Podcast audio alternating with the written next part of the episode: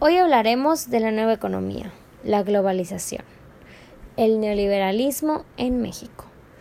Primero que nada, ¿qué es el neoliberalismo?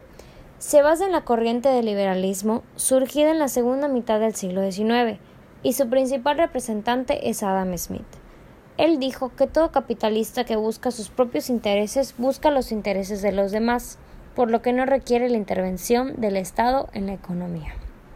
Según el propio Smith, el deber del Estado debería, debería ser proteger a cada miembro de la sociedad de la injusticia y la opresión por parte de otro miembro de la sociedad, es decir, implementar la justicia real, apoyar a las instituciones públicas y realizar la construcción de infraestructura, porque no son rentables y por lo tanto no benefician a los proyectos privados.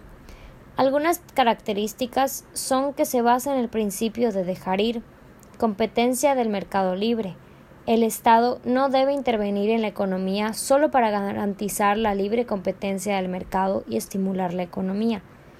La libre circulación de bienes de capital y personas, evitando así el proteccionismo comercial. Puede estimular el comercio y la apertura de nuevas inversiones al mundo exterior. El país debe deshacerse de la empresa, por lo que debe venderse a comerciantes nacionales y extranjeros.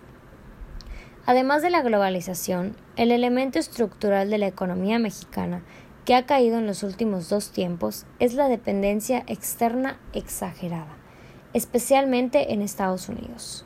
Una de las graves manifestaciones de esta dependencia es la excesiva deuda externa, y nuestro país debe recurrir a fondos monetarios como organismos internacionales y el Banco Mundial. El gobierno mexicano ha firmado una carta de intenciones con estas instituciones, prometiendo seguir la política económica neoliberal y dar un trato preferencial al capital extranjero.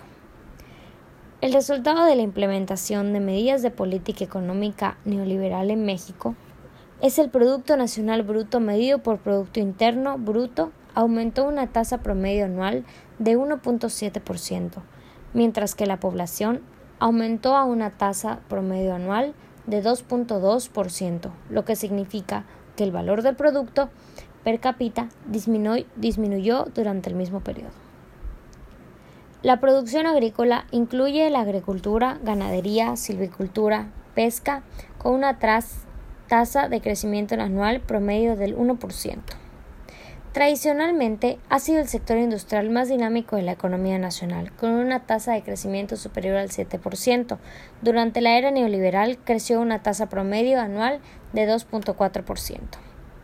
El sector público busca reducir los gastos y aumentar los ingresos sin considerar los costos sociales. Esto ha provocado una disminución del déficit público a expensas de los impuestos, el aumento de los precios de los bienes y servicios públicos, la reducción de los gastos en educación social y atención de la salud, la ecología de la vivienda y las condiciones de infraestructura debido a la situación pública de 1998.